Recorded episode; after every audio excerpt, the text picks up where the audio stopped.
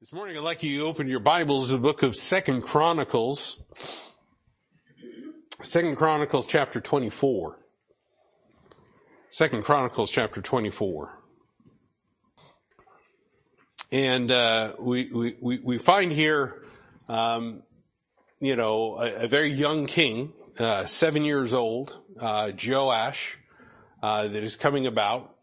He, he is the king that, uh, did the, that which was right, in the, the eyes of the Lord as long as the individual that acted as his father was still around. Once uh, the the uh, high priest uh, Jehoiada died, uh, then uh, Joash uh, kind of took it upon himself to do things that were very, very wrong, very wrong.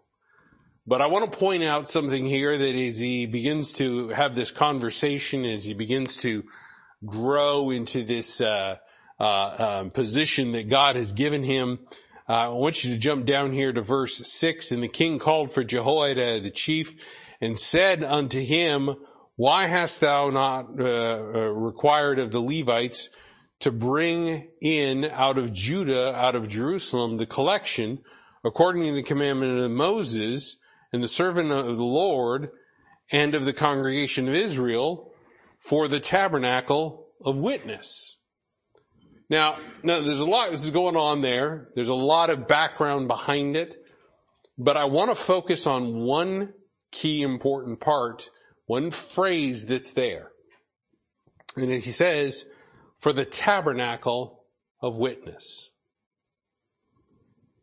When the nation of Israel was wandering in the wilderness for 40 years, before they even, you know, did that, before the, the wandering, while, while they're going from uh, um, Egypt to the promised land, they had the tabernacle. Now at this point in time, they had a temple. But they were sometimes used a little bit interchanged, but the idea behind the tabernacle was to be a witness to the nations whom they were sojourning among. And I want to point this out. If we go over to Deuteronomy chapter 4, and this is going to be our main text this morning, Deuteronomy chapter 4, but I want you to see that obviously the king knew that there was supposed to be a witness. There was supposed to be something that Israel was supposed to do.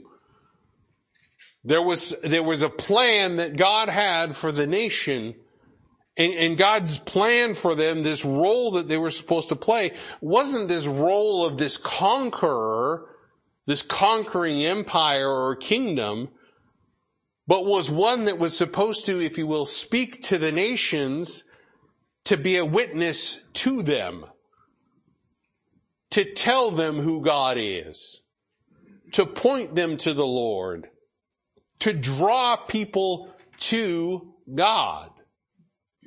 In Deuteronomy chapter 4, we find here is if you jump down to verse 6, these things that he, uh, that Moses is kind of giving the nation of Israel again, he's going through the law again before he passes away. And here he's going through some important things. And he says here in verse 6, keep therefore and do them. What is that? The commandments, the statutes, and the judgments and he says, for this is your wisdom and your understanding in the sight of nations, which shall hear of all these statutes and say, surely this great nation is a wise and understanding people. For that, for what nation is there so great who hath God so nigh unto them as the Lord our God is in all things that we call upon for him? And what nation is there so great that has statutes and judgments so righteous as all this law which I set before you this day. The purpose that you see here with all those commandments and all those things that they were doing was to be a witness to the other nations that the other nations would look at it and go, hey, they've got God on their side. Hey, they've got wisdom and understanding that's given by God. Many of you know I work in the legal world. And I cannot help but see the legal things that are throughout scripture. Why? Because God is a judge. He's the just judge, and I will tell you this, you go through and you see all of these things, all of the words that are used, it, it's, it's like a legal court. And we find here that, that, you know, as he goes through this, he talks about this wisdom and understanding in these statutes and these commandments and these laws that are given. And, and to today, the foundation of the laws that we have in our nation originated from the things that God was teaching to the nation of Israel. Even the secular world understands that. They go back and they say, well, people will say, well, we have a Roman form of government. I understand that. But where did the Romans get it from? People will say, well, we are influenced by the Greeks. Well, where did the Greeks get it from? Why is it that a lot of law places, legal areas in this country still have pictures of Moses with the Ten Commandments? Why is it that the Ten Commandments are often posted in courts and things of that nature? It's because these individuals that saw this realized that the wisdom and the understanding comes from God. You go back over there to where Joash is saying, you know, the tabernacle of witness, all those things were for a witness. This, what we see here in Deuteronomy, is the witness to the nations. This witness to the nations. That was Israel's. That's how they were going to go about doing it. And Israel's witness was based on doing what God said. Because he says, keep therefore and do them in verse 6. Not just have them on the books, but to actually live them. And this morning, if I was to give a title to this message, I, I, I would, I would title it, um, Our Life's Impact. Our Life's Impact. You realize that the nation of Israel was having an impact in other nations,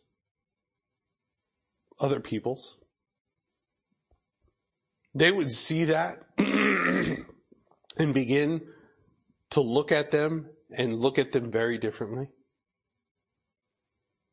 That was a witness. That was a witness. In a short bit, we'll get to, to, to, to, to being a witness and talking about a witness and, and, and if you will, it is kind of one of those Christianese words that we often use. But basically what it's supposed to mean is that we are giving an account as a witness in court of what has happened. We as witnesses to what God has done for us, our salvation. Has God made a change in your life? When you trusted Christ as your Savior, was there something different? When you believed Him, did you put off some of those things that were sinful? Did, and, and your friends look at you and go, hey, what are you doing?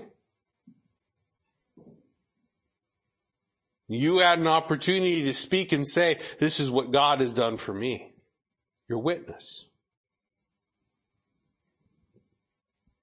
But what God is saying here is He's saying, I want you to keep them and do them. You know what, uh, uh, you know, there's a witness that we know is for the Lord. You realize that somebody that does not speak of what God has done for them and takes claim and ownership for themselves, you know what God calls them? A false witness. That puts a whole different spin on that phrase, doesn't it? We always thought, think, you know, false witness, well that's always, uh, that's somebody that lies.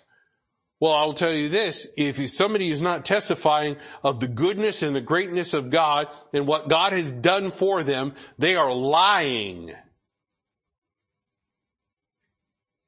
Because God has done so much for us. We ought not be a false witness. We ought not be a false witness. Here in this passage, we see that Israel, they became a false witness because they began to put that, that, if you will, what they had done upon themselves. It was not for the glory of God. Their motive behind doing it was for their own glory so that they would build their own kingdom and that they would have their own, you know, nation and it was of themselves, not of God. Paul talks about that in the book of Romans. But God's plan has always been to reveal His glory to people through other people. That's always been His plan. And, and, and, I'll tell you this, much to the displeasure of people today, uh, uh and, and, you know, these individuals that are, are, you know, if you will, pride-filled and stubborn rebels, they don't like to hear this, but you know what happens? Is when God's glory is shown and revealed, it will draw men and women to it. There are those that will absolutely refuse, and I understand in the last, you know, what's going to happen during the tribulation and, and, and, and during that time. But you go over there in, in the book of Isaiah in chapter 2, you see that when Jesus Christ is ruling and reigning in verse 2, he says he's going to draw all nations to them, and they are going to come, and they're going to come with joy and gladness. Because the real king is there. I understand later on they'll be deceived again by the devil. But there are those nations that will come and what will they do? They will come to worship the true king. They will come to worship the true God. Israel was supposed to be drawing individuals to the Lord by living out that witness saying, look at what God has done for me.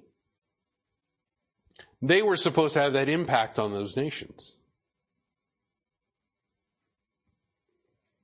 You know, Israel's duty was to, to, to go about and, and, and obey these commandments in such a manner that, that, that others would see what God was doing with him and want that.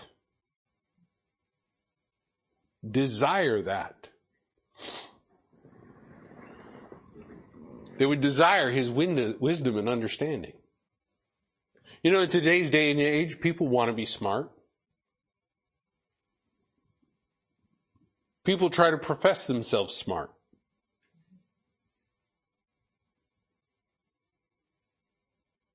People will go to the doctor and they'll begin to talk to the doctor and they'll, they'll go through and, you know, try to, it, it, it, let's just put it this way. Generally, by the time we go to the doctor, we have already self-diagnosed ourselves. Why? Because we have access to WebMD. We type in our symptoms and we have everything from the common cold to a rare form of cancer.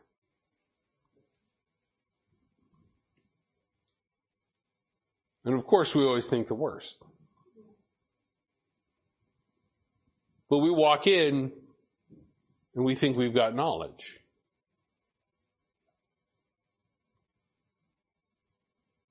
But I'll tell you this, you know, the same thing happens many times when people think they know something. But you know what they really want and what they crave is they crave that knowledge. People don't want to be stupid. People don't want to be dumb. People don't want to be ignorant. Now there are some that do, I understand that. But as a general, you know, rule, if you will, people will look and they will begin to say, hey, I want to know something. And what the nation of Israel was supposed to do was to say, hey, well, we know something. We've got a close relationship with the Creator. Let's show them what God has done for us. What God is doing with His people. And the nations would look at that and go, wow, I want that. Example, Rahab. Rahab the harlot, what did she see? She saw what they had done to other places and she knew that the God that they served was better than the God they served in Jericho. And she said, I want that. Same thing with Ruth. Ruth's like, I, no, I want to go with you, Naomi. I want to serve your God. I don't want to serve the gods of Moab anymore. We find that throughout scripture where individuals would come and, and, and God even told them there are going to be strangers among you and they have to obey these certain things and they have to obey the laws and they have to keep these things too.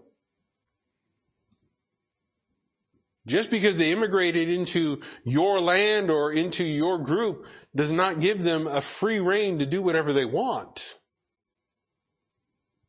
They couldn't bring other gods in. Now they obviously, we know what happened. They did, and they pulled aside the nation of Israel because Israel failed in that aspect.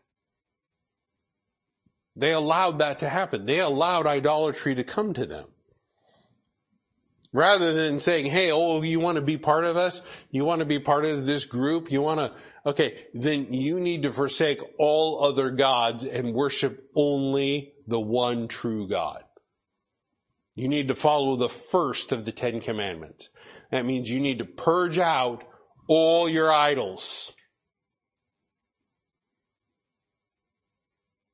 Imagine if the United States did that today? Aye. Talk about the blowback on that one. People that have a fit. But that's exactly what God told the nation of Israel to do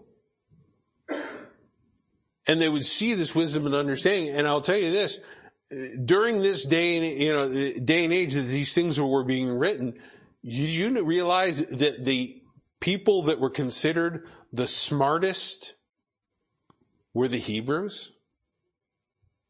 If you wanted to know something, you went to the Hebrews. You went to the Israelites. Well, how do we know that? Go check out what happened with Solomon.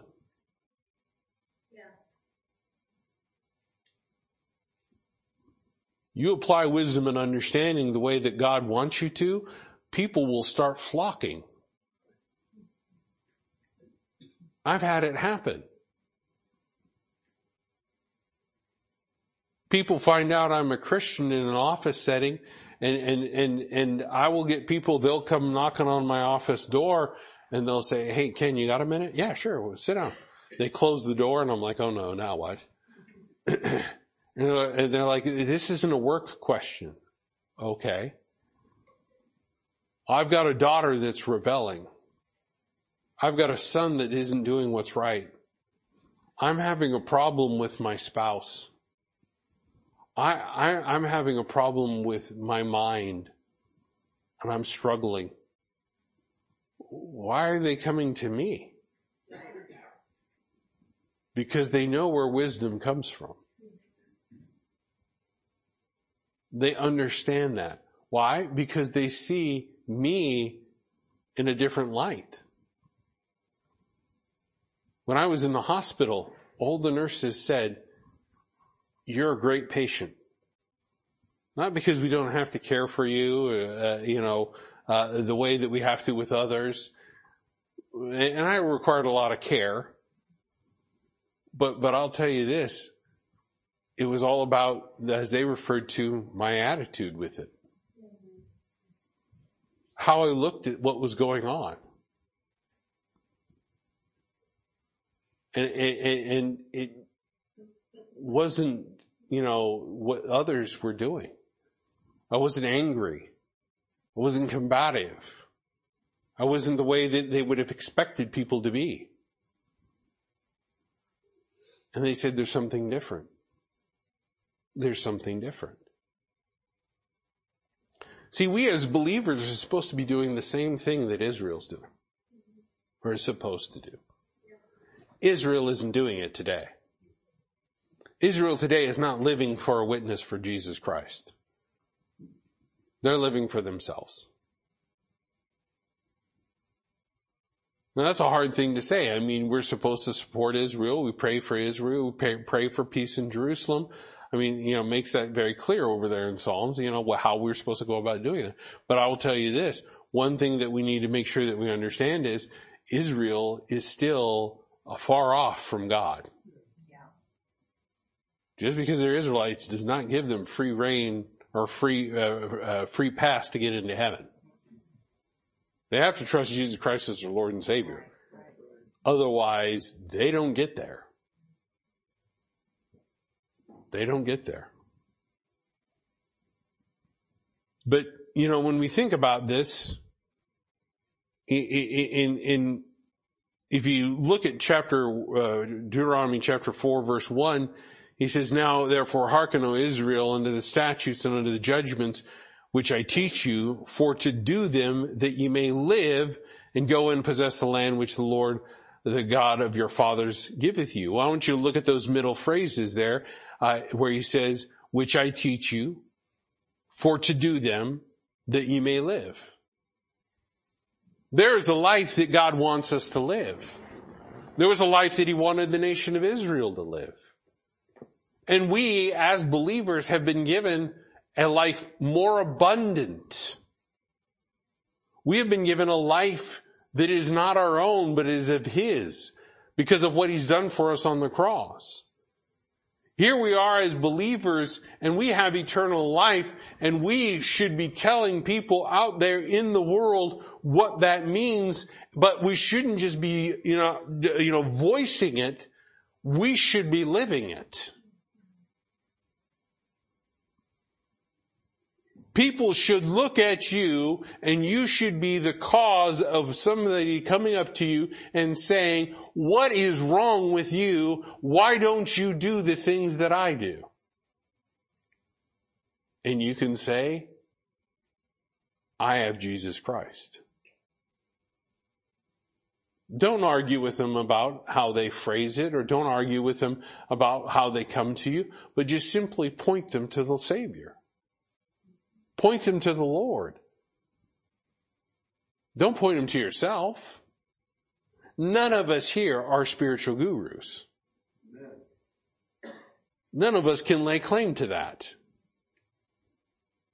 But all of us are to take those things that God teaches us and to live them as Israel was to do here. Where he says they were taught, they're supposed to do them, that they may live. Now I understand that we can talk, look at that and, and, and realize that, you know, if you keep the things that God tells you to do, you will keep your life. I mean, it's pretty simple. God puts authorities over us. He says, you need to obey them a speed limit's posted, it's not a suggestion. People that don't obey the speed limit and drive at a high rate of speed, what do they do? They cause death. They kill people. I looked in the eyes of one of them. One of my friends up north in, in Lynnwood, he was the uh, police uh, um, lead detective for homicide and for arson. And, uh, I stopped by one day and we were just chatting, getting some, some coffee and, uh, uh, we were sitting there. Actually, he didn't have his, his, his office kind of set up for it. So we sat in the chief's office because the chief wasn't there and he says he didn't care. So, you know, we're sitting there chatting and stuff and he's like, he takes me down to the jail. And that morning there had been a high speed pursuit where an individual was disobeying the law, was violating all the laws that were there, running traffic lights, all of those things, uh, speeding excessively, and he flipped his car and killed his passenger, his friend. He was injured. They took him to the hospital. They were bringing him back to the jail, and he's showing me the jail, and we're chatting with one of the the um, the jail clerks there, and and they bring him in and he's got a big old bandage on, you know, on his neck. You could see where the blood was coming through, where he, he, you know, had been injured and there he is in his little orange jumpsuit. He walks past me just kind of like glaring at me and I'm like, I don't get to stay here. I get to walk out the door. Looked right in his eyes. still defiant. Still defiant.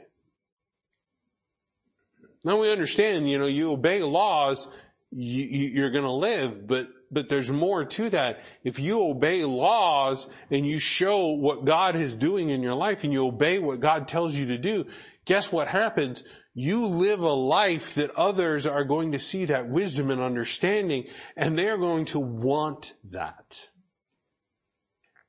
They're going to want that.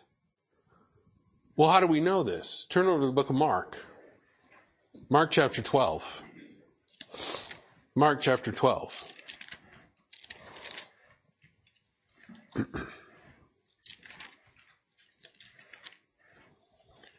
Mark chapter 12.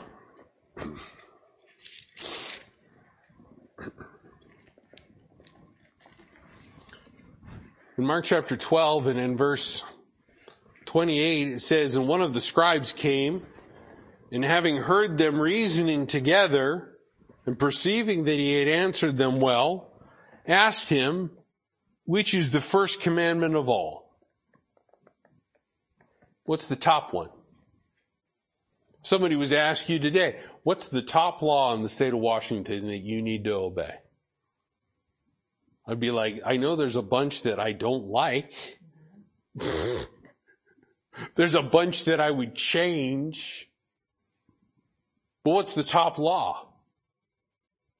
What's the one that you need to make sure you follow in the state of Washington? I don't think any of us could give a good answer for that. So here's this scribe asking this question of Jesus Christ. Jesus Christ, obviously, boom, he, he, because he's the lawgiver, knows exactly which one. And Jesus answered him, the first of all the commandments is, Hear, O Israel, the Lord our God is one Lord. And thou shalt love the Lord thy God with all thy heart, with all thy soul, with all thy mind, and with all thy strength. This is the first commandment. Uh, I, I'm, I'm going to make a statement here that I think everybody needs to understand. That law still applies to a believer today.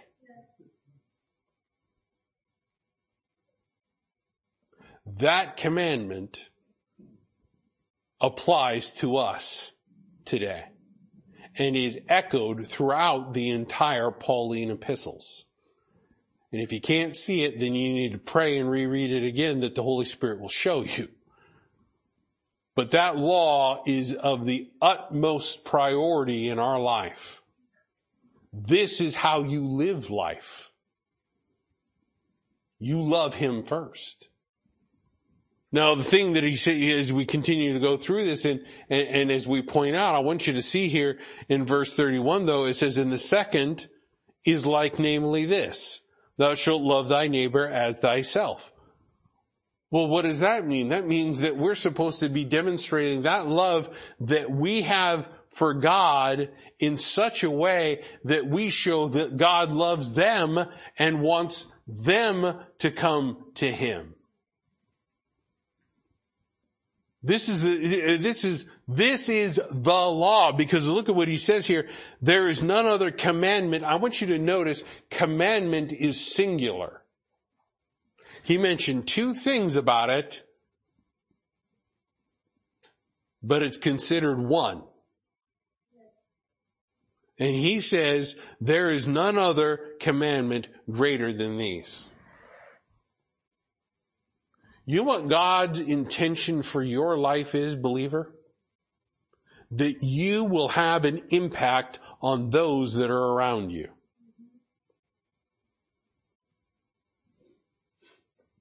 Now, now, now look, I, I'm going to be very bold in this statement. Some of us may think we're introverts.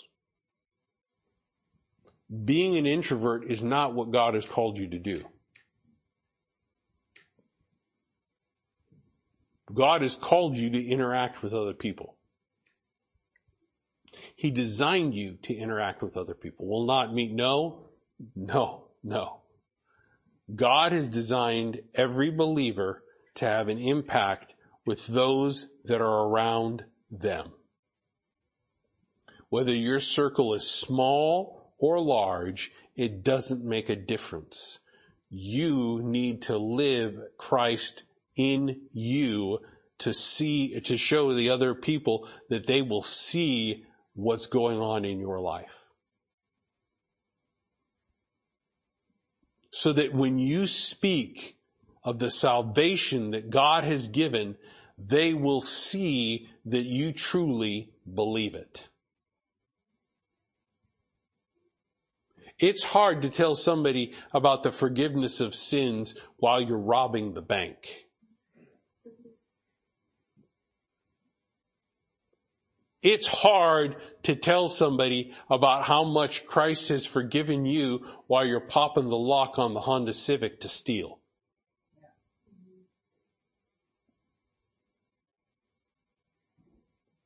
It's hard to tell somebody how much you love Jesus Christ because he loved you so much he gave himself for you when you disregard what God tells you in his word to do. It's hard. It's hard to be that witness. But if we simply do as he told the nation of Israel, if you just simply do what you're told to do, if you simply keep them, then it's not going to be a problem. And, and, and, we see here, this is exactly what he's wanting. I, I mean, you know, and, and, here's the amazing thing that we, that, that I want us to see with this passage here in Mark is that the greater love we have for our Savior, the greater love that we have for God, the greater love that we have for His Word, the greater impact we are going to have on somebody else's life.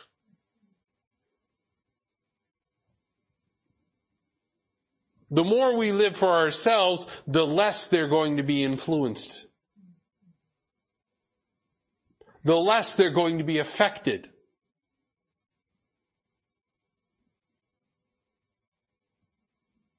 I, I don't want people to follow me.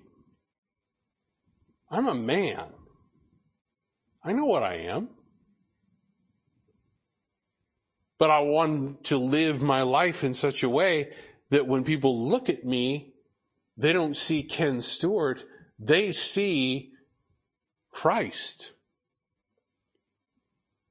This is what Paul was saying. He says, follow me as I follow Christ implying that if he's not following Christ, don't follow him.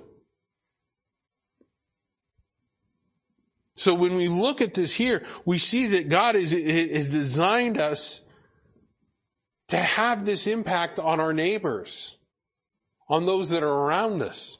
And of course, somebody chimes in like they did over in the book of Luke, well, who's my neighbor? and he brings up the Good Samaritan and he shows two individuals that were religious. A priest and a Levite. The ones that were responsible for, if you will, the tabernacle of witness. And what did they do? They walked on by. But a Samaritan who was considered scum stopped and cared and spent his own money knowing it would never be returned to take care of somebody he did not even know.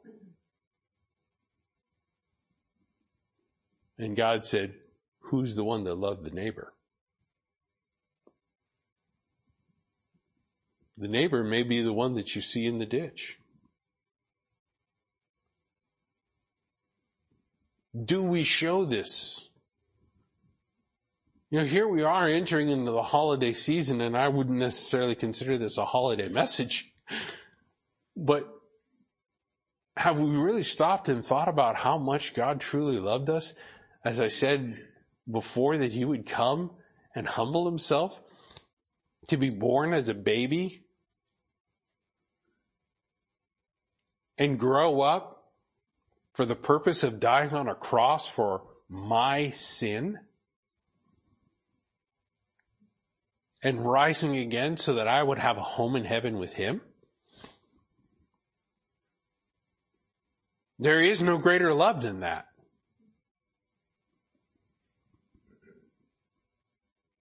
Do we show that in the lives of others? Israel was designed for that purpose to have that witness. We as believers are designed to do the same thing. Now we're not going out there doing it to nations. We're doing it one on one. We're doing it one on one. We're doing it, you know, you know, when we have those interactions with people.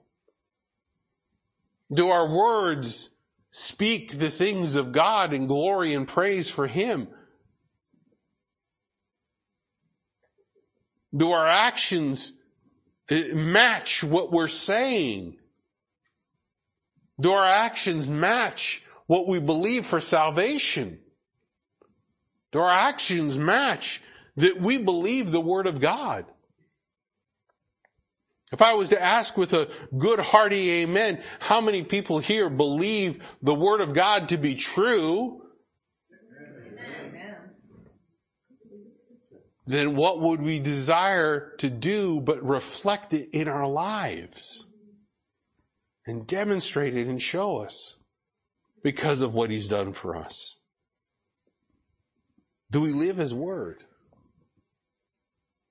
I mean, you know, it, are, are we keeping it in a manner that others are going to see a different wisdom and can begin to want that understanding and begin to realize, hey, God is working in us. Because if you go back over to Deuteronomy 4, all of a sudden, these nations started giving God the glory go back over there really quickly. There's a couple of passages we're going to see here and then we'll close, but I want you to see in Deuteronomy 4 where they was talking about this and, and they're going to be in the sight of all nations and people are going to say, surely this is a great nation and a wise and understanding people. In verse 7 though, for what nation is there so great who hath God so nigh unto them? Verse 7, do the people in your life see that you have God nigh unto you. Sometimes people will sit there and go, oh, well, me, me and God, we're like this, so we've got this understanding. That, that I can live like the devil and it's okay and it's fine and, and he's okay with that. I don't have to go to church. I don't have to pray. I don't have to, you know, uh, give. I don't have to, to, to, to, to participate in any outreach events. I, I don't have to be a witness. I don't have to say anything about God because we're like this. No, you're not. You're a liar. You're a false witness. That's all that is. But I'll tell you this, there are people that can look at you and they can say, there's something about them. That person has a godly spirit. These nations that didn't know God began to give God the credit. Began to give God the glory. Because they realized that wisdom and understanding wasn't just because they had learned it as Hebrews, but it was because they had been given it by God. Turn, if you will, over the book of Proverbs. Proverbs chapter 6. I'll tell you this, the greatest thing that we can do is be a witness for the Lord. That's all God really requires of us. Just be a witness. Just be able to show and demonstrate in your life, be able to communicate and tell people what God has done.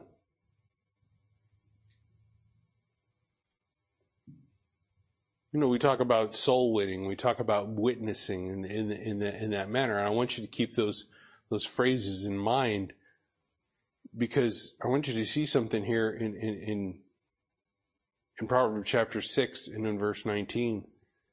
Right here in this list of things that God hates that are an abomination. In verse 16, these six things doth the Lord hate. Yea, seven are an abomination unto him, a proud look, a lying tongue, hands that shed innocent blood. I mean, these are things that God hates, okay? These are things that we should hate. The very first thing that he has there is pride, a lying tongue, hands that shed innocent blood, a heart that deviseth wicked imaginations, feet that be swift running to mischief. Look at verse 19. A false witness that speaketh lies, and he that soweth discord among the brethren. Somebody that sows discord among the brethren, let's just put it this way. God thinks you're an abomination. Go take a look at the other things that God considers abomination. He classifies you in the same group. We have to be careful with that. We never want to sow discord. And discord can be sown by gossip, by rumors, by the proud look, by, by whatever it may be. Uh, you got to be careful with that. But I'll say right here in verse 19, the thing that he points out is a false witness that speaketh lies, speaketh lies. If we're living a life that does not live the life that Jesus Christ has purchased and told us to live, then we are witnessing of something that is false. We are considered a false witness. A witness that isn't really telling the truth. If we live a life that people don't see God, they don't see Christ, they may see just a successful man or woman. They may not be seeing what you're, what you're supposed to be showing. God. We need to be speaking it. We don't speak of Christ and what He's done for us. We're, remember, we're, we're, we're being held an account to what we say. Are we speaking the things of Christ? Take a look at what he says here in Proverbs chapter 14. I'm going to take a look at two verses in Proverbs 14. We'll be done here. Proverbs chapter 14, and I want us to see here in verse 5. A faithful witness will not lie but a false witness will utter lies. Now I want you to notice what he called the witness and how he described it. A faithful witness. Going back again to the faithful servant. The servants were given something to do, something to take care of. And some of the servants did what was right with it. Some servants grew it. And again, remember, when he said, well done, thou good and faithful servant, he was talking to both of the ones that did it, regardless of the quantity. They were considered faithful. It was the one that didn't do anything with what God gave, with what the master gave him, that was the unfaithful one. God has given us so much to be a witness of. Are we a faithful witness? Are we a faithful witness? Jump down to verse 25 and I want you to see this. We'll close. A true witness delivereth souls. A true witness delivereth souls, but a deceitful witness speaketh lies. I want you to see this. If you are a faithful and true witness,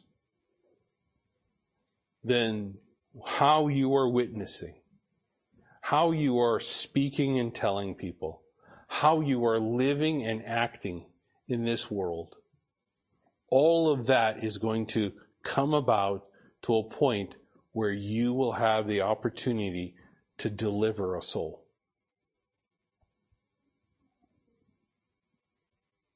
To bring them to the cross to show them this is where the payment was made. To show them this is how I can have eternal life because of what he did for me. Because I have forgiveness of sins. And God is nigh unto me. That's what a true witness is about. That's what a faithful witness is about. And I like it. It says, a true witness delivereth souls. And a true witness is somebody that speaks what they act. They say what they do. Not somebody that says one thing and does another. Those are double-minded, double-hearted hypocrites. That's all they are. If we say we love the Lord, we should demonstrate it. It should be coming out of our mouth so much that nothing else comes out. It should be demonstrated in our life that people say, man, that, that, that dude's weird. Well, what's weird about him? I don't know. He's always trying to do what's right.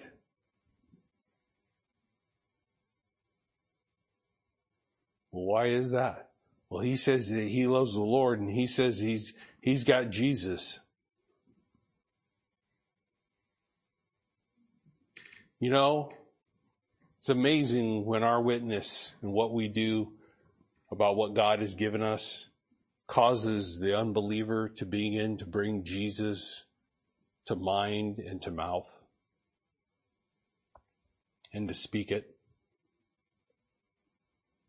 Somebody got upset over a tract that was handed out. They got so upset that they posted the entire plan of salvation that is on our website. They posted it on a social media site saying this is what they believe.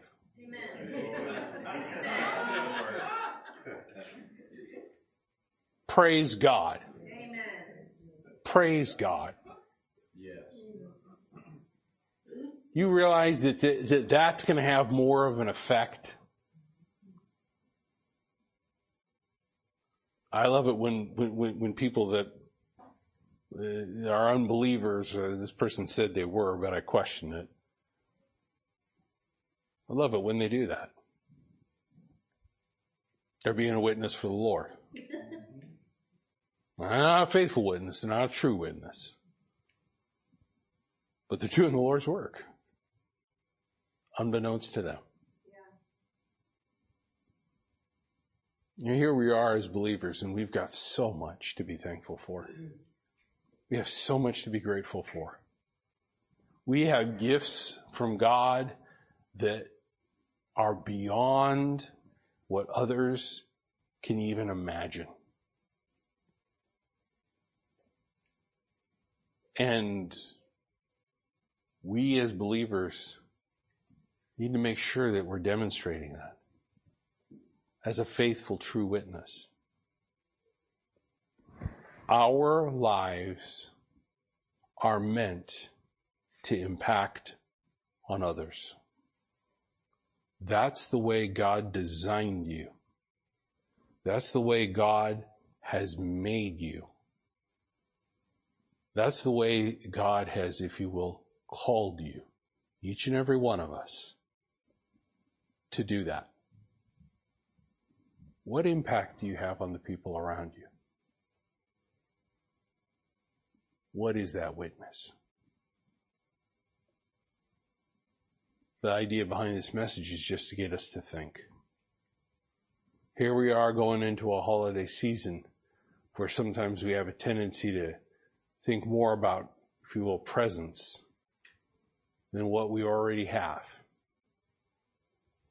What we want versus what's already in hand. And we as believers, we've got a lot we have got a lot. Let's make sure we're being that witness. Let's not be Israel and disregard it. I'm trying, not trying to knock them, but they're put in there for a reason and an example for us. Let's make sure that we follow with what God has designed us to do. Let's stand for a word of prayer.